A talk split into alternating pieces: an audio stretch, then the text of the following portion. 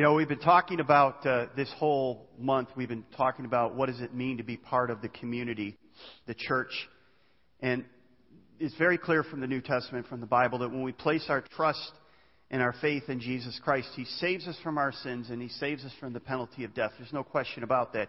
He gives us new life. He opens our eyes. He turns our hearts. Without that, we have no hope. He gives us uh, His indwelling Holy Spirit. And then the thing we've been talking about is He places us within His community, His church. And we pointed out last weekend there, there's around 50, 58 or so of these one another statements. And uh, they're all over the New Testament. For instance, love one another, admonish one another, bear one another's burdens, care for one another, comfort one another, forgive one another, greet one another, pray for one another, um, spur one another on to good works. So we have all these things going on, right?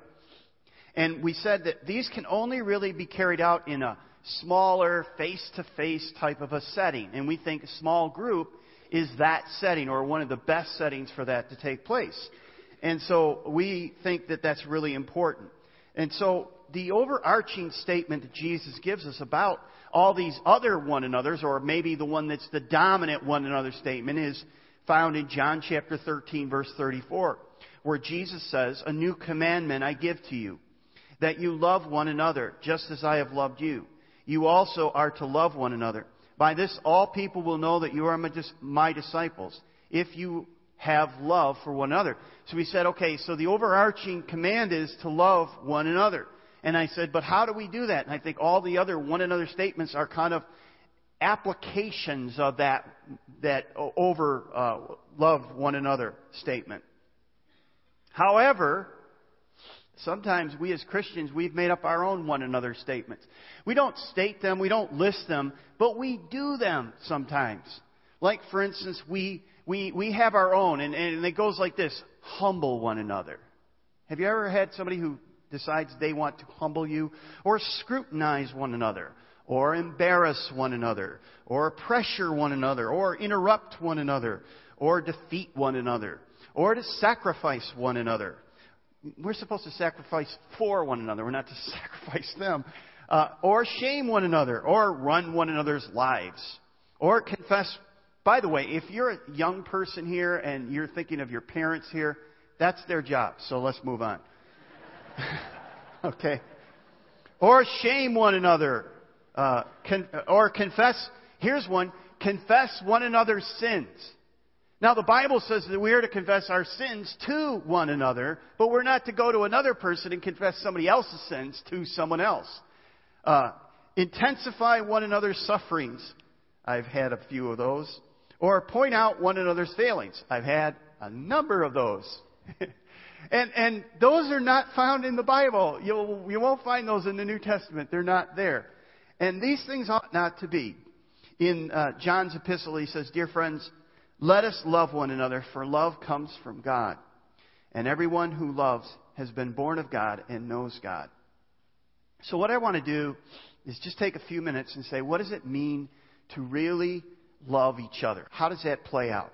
And and I just want to talk about four things that I think help us to understand how do, what does this mean when we say we're going to love one another. The first thing that we understand is that we need to discover, explore, and remember His sacrificial love for you, for us. And in 1 John 4, uh, John writes this. He says, Dear friends, let us continue to love one another, for love comes from God. Anyone who loves is a child of God and knows God. But anyone who does not love does not know God, for God is love.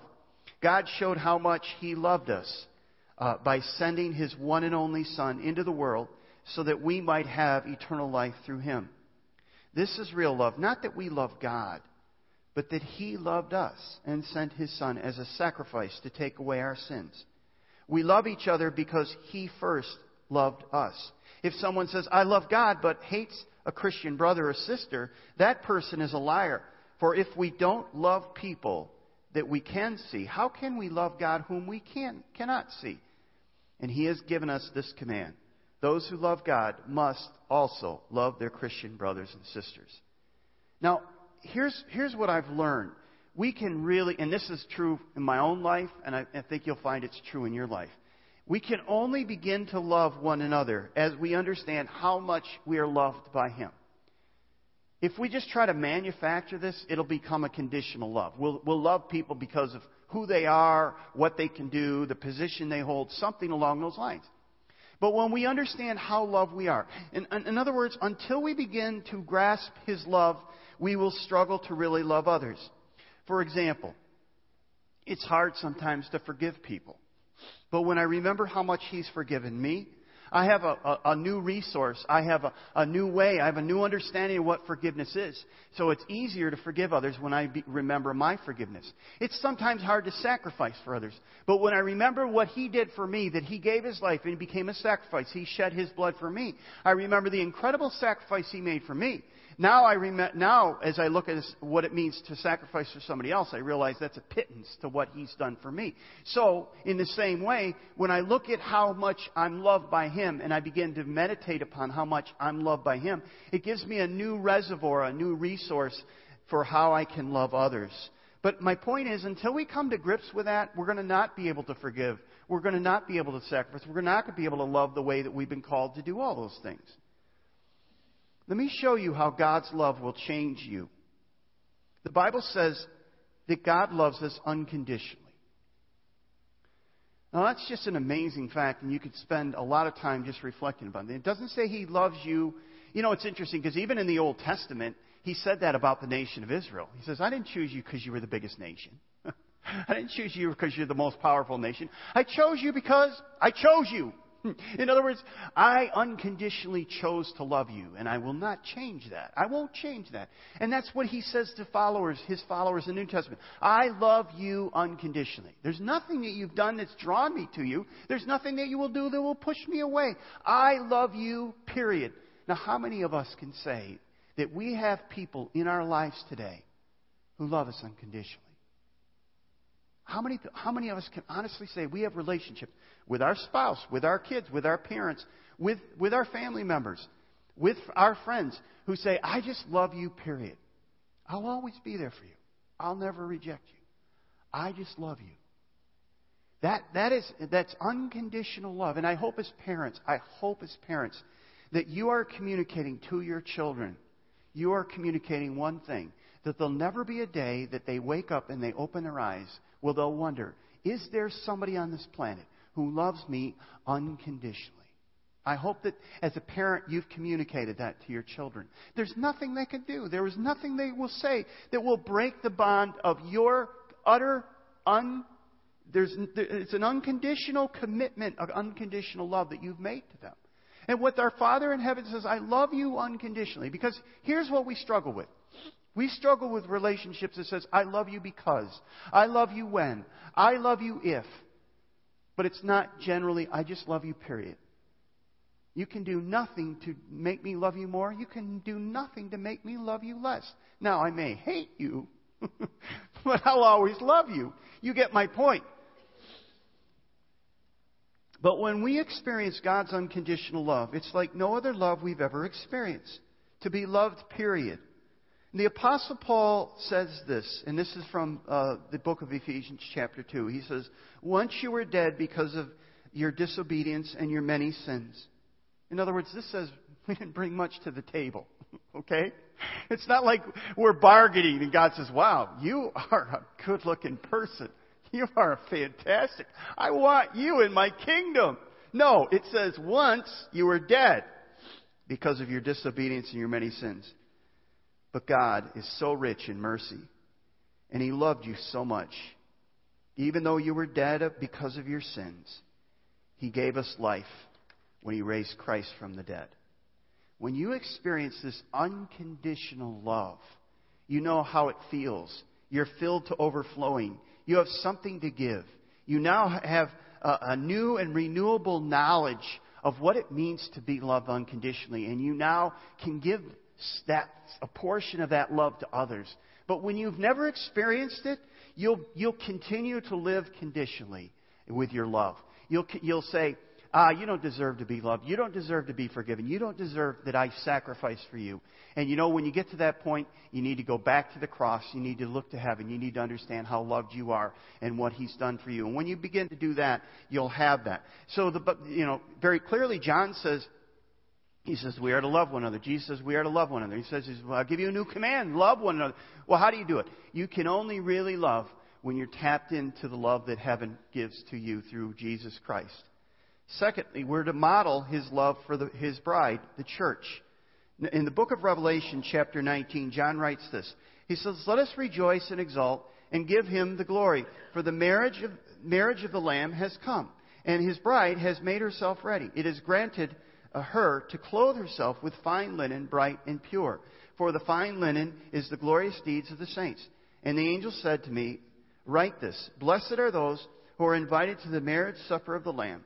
And he said to me, These are the true words of God. And the, the, John is using symbolism, and he's talking about the bride, and he's talking about this marriage supper. He's talking about this feast where the, the groom, who is Jesus, and the bride, which is the church, will be reunited together.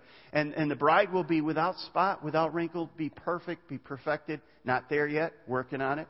But ultimately, it's talking about a future day when all these things will take place.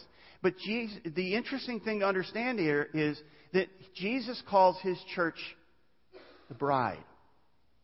And he does that in the Bible. By, by the way, if you're married men, it says, Husbands, love your wives as Christ loved the church. So he's, he's drawing a parallel between husbands loving your bride and Christ loving his bride, the church, and gave his life for it. That's what he says. So, some people, and you probably, maybe you've heard some say, I love, I love Jesus, but I hate the church. The problem with this is the church is the bride of Christ. When you insult the church, you insult his bride. This doesn't seem like a wise or smart thing to do. You know, we've had about, I think, four or five weddings in the last four or five weeks. I lost track. But, anyways, um, usually right down here is where the father will walk the bride down. And I'll be standing with the groom, and we'll be standing there, and he'll look and he'll see the bride coming through. The doors open up, and the dramatic music. By the way, Canon in D. Let's let's. Can we be done with Canon in D? All right. I've, there's a bride out there going, "Why? I like that." All right. Sorry, I, I'm wandering here.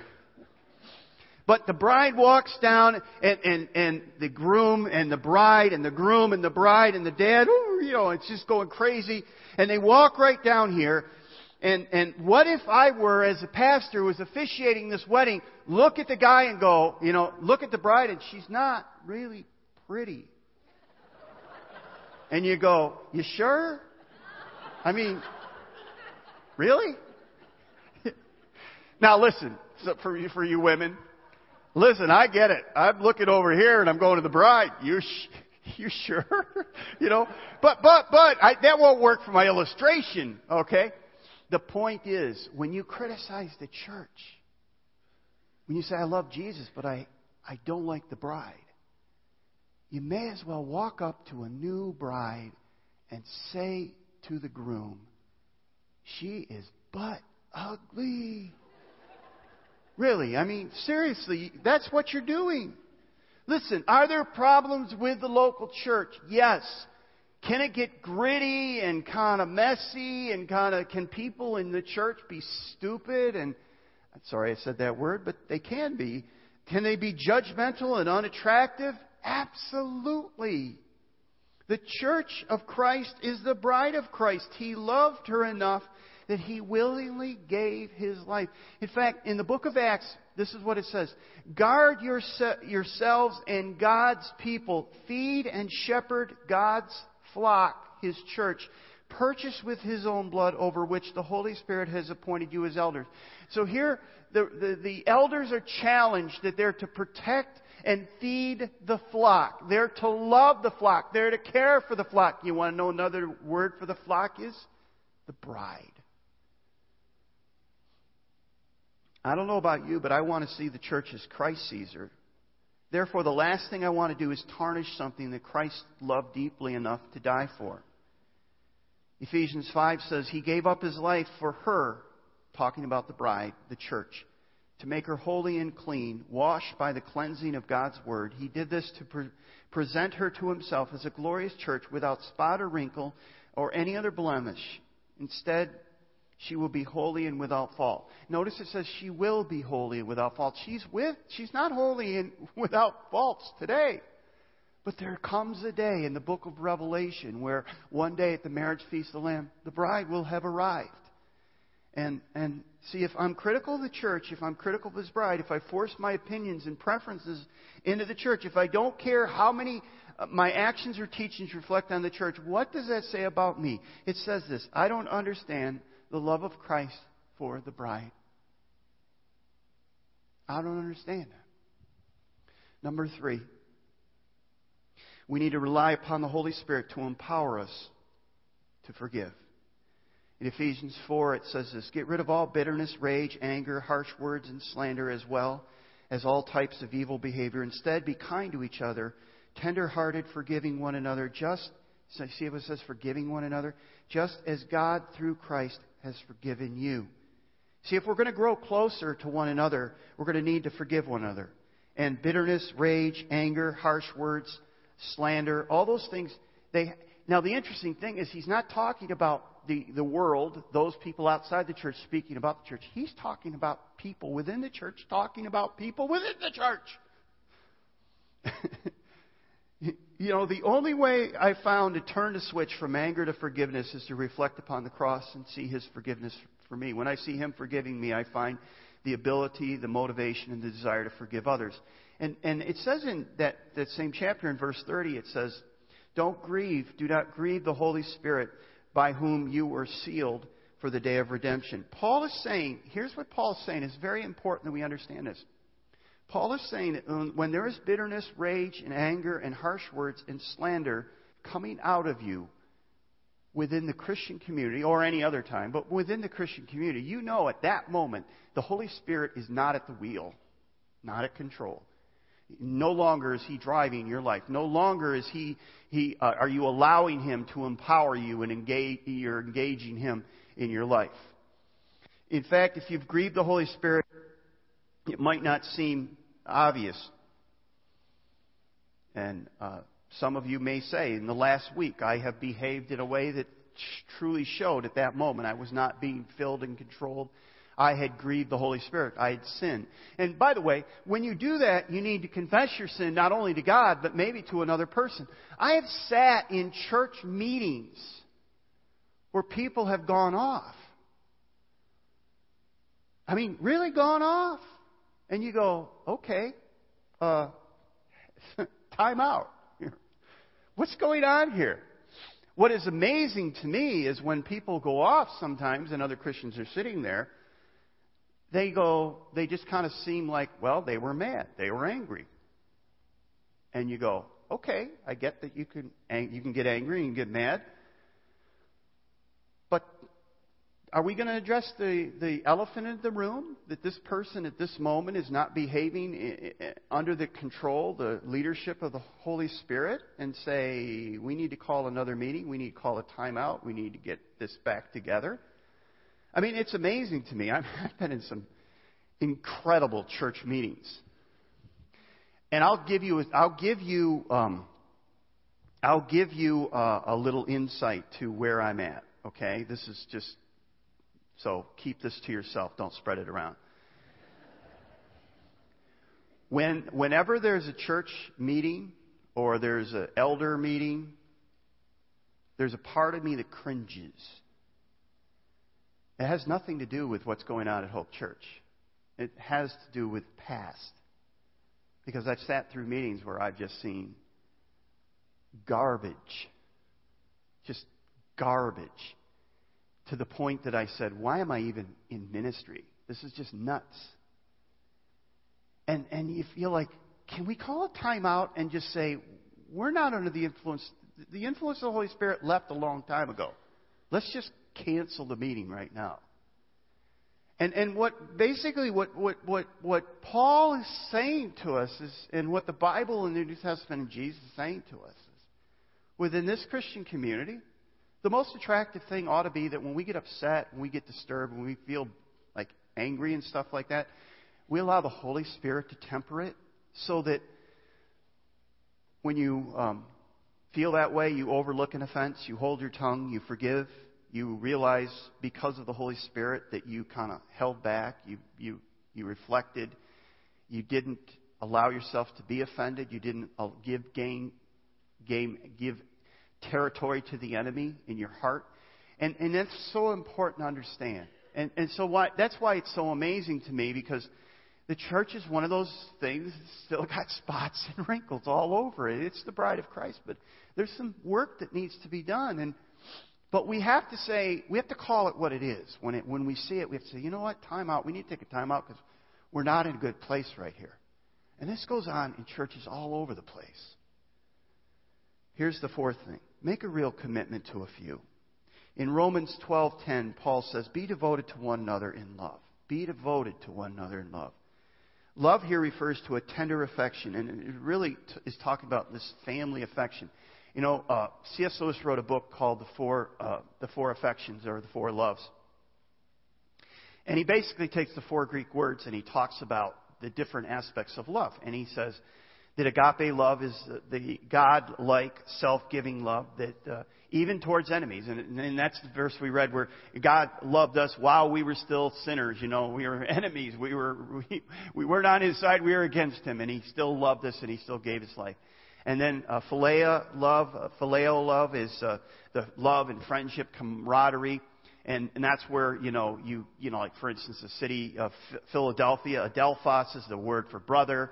Phileos is the word for uh, love, and it's the city of brotherly love. Now, I don't know if it is or not, but that's what they're supposed to be.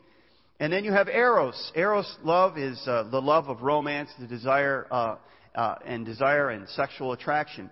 And then there's one other word is storge, and storge is the love of affection that arises. It's this natural attachment, like to a child, a, a good friend, a dog, a favorite shabby sweater, a, you know, a spot in the woods. You just, you just, just really like it a lot. And, and Paul is referring to this storge, this tender affection, and especially towards precious family members. But the key here is, the key element here is, that, that's what he says, that we're to have this, he uses a compound word with storge, and he says we're to have this, this common tender affection for one another. And the question is, well, how in the world are we going to do that? And the question is, how many people can you, as, as he says, be devoted to one another? How many people can you be devoted to? Well, you're devoted to your family, you're devoted to your job, you're devoted to, you know, we're devoted to a lot of things, but, you know, a tender affection. How, and you say, well, well, wait, how many people was Jesus devoted to? Was he devoted to the 500? No, probably not. I mean, he didn't know them. How could he be devoted to them? He was devoted to 12. Right? He was devoted to a smaller group of men that he poured his life into. That he knew them and they knew him. And, and, and see, that's essentially what we're talking about. You have to limit how many people you can be devoted to. We all have a limited amount of time. We have a limited amount of emotional energy and space and, and capacity. So the question is, who are you devoted to within this new community? Who is it that you said, I'm devoted to them and they're devoted to me? And that's where we believe small groups can help in that whole carrying out of these one another statements and, and how that pl- takes place. Um, we think that once you get devoted uh, to another group of people, a smaller group of people, good things can happen. You can begin to have those type of relationships that we're talking about. And Peter says this. He says, Since you have, in obedience uh, to the truth, purified your souls for a sincere love for the brethren, fervently love one another from the heart. Well, the only way you really can do that is when you're devoted to a small group of people that you know by name and they know you by name. And you're able to get past the weather discussions and past this, and you get past the surface to the deeper issues in life. And, and that's really essentially, we would say, we're, we're glad that you're here on the weekends, but the next step that we would love to see everyone take is get into a small group where you can be devoted to that person in that group.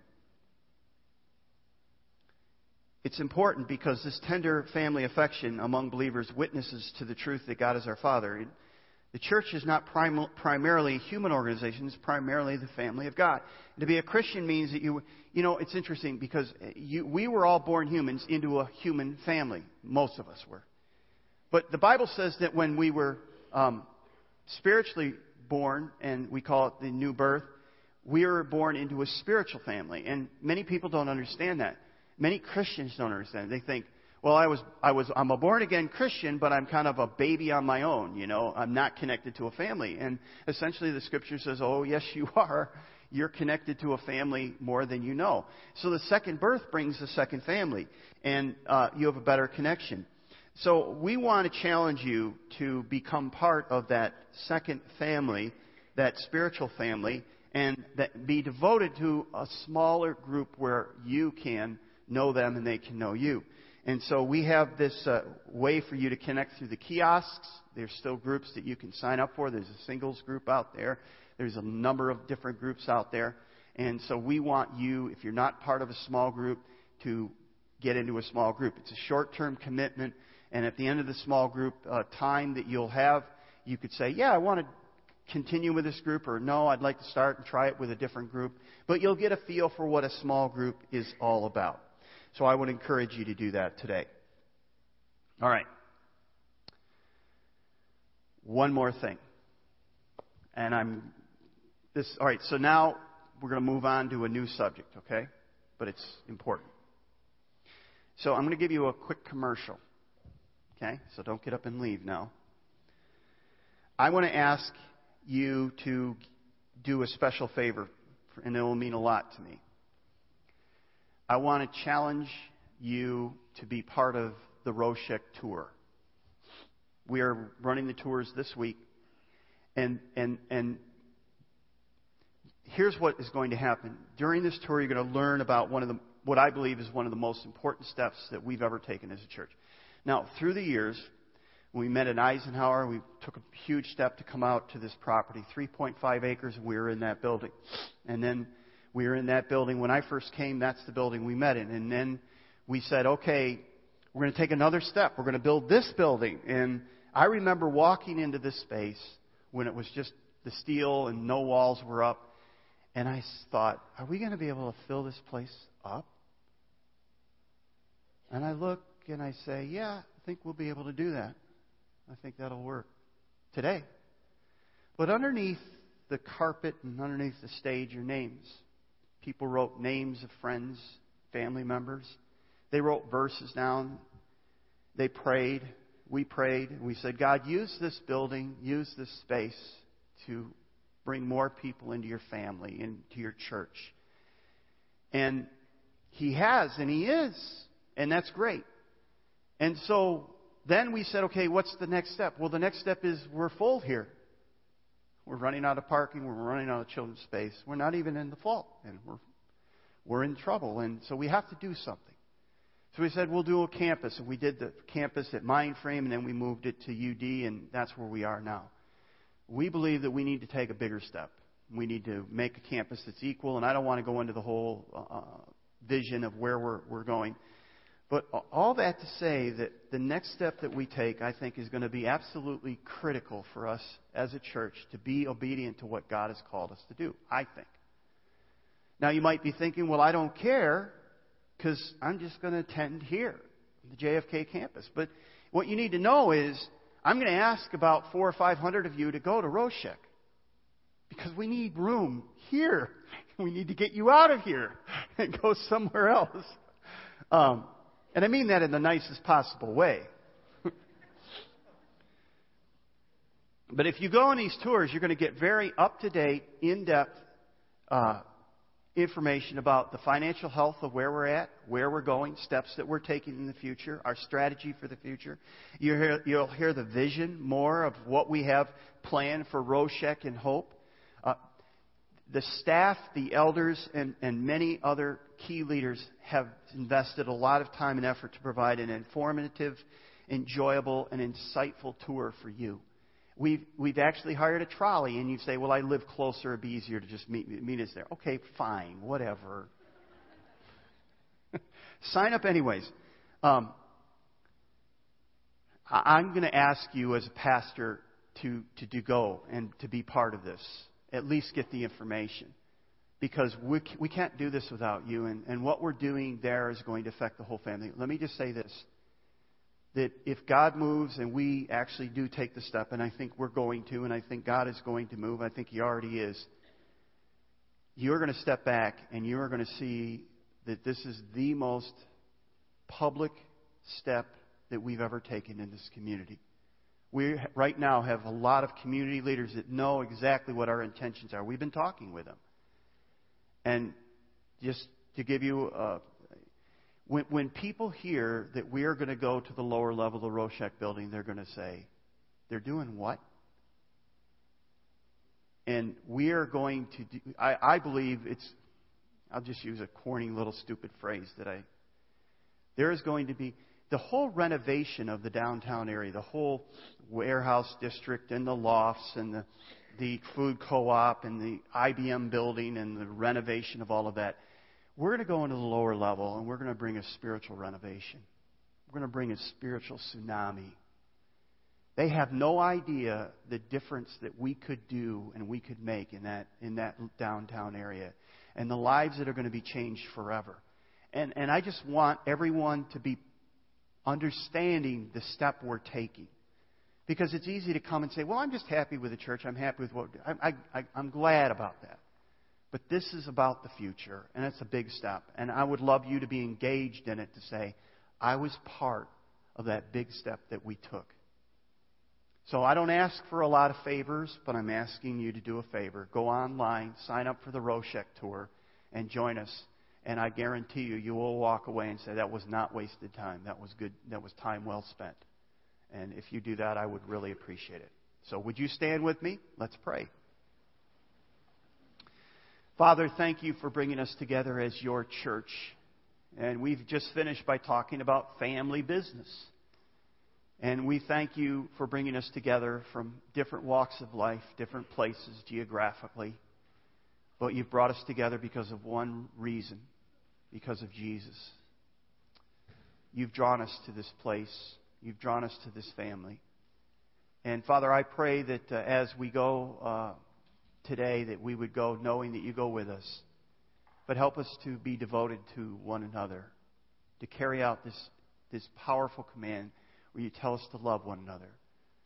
May we love each other so deeply and so dearly that people in the community see it and they say, I don't have that in my life. I do not have people in my life that care about me like they do. I want that. More than that, they have a peace, they have a joy, they have something that I don't have, and I want that. Father, may we, as we leave this place, be the church you've called us to be. Be the bride that you've called us to be, so the world can see that you are alive. We ask this in Jesus' name. Amen.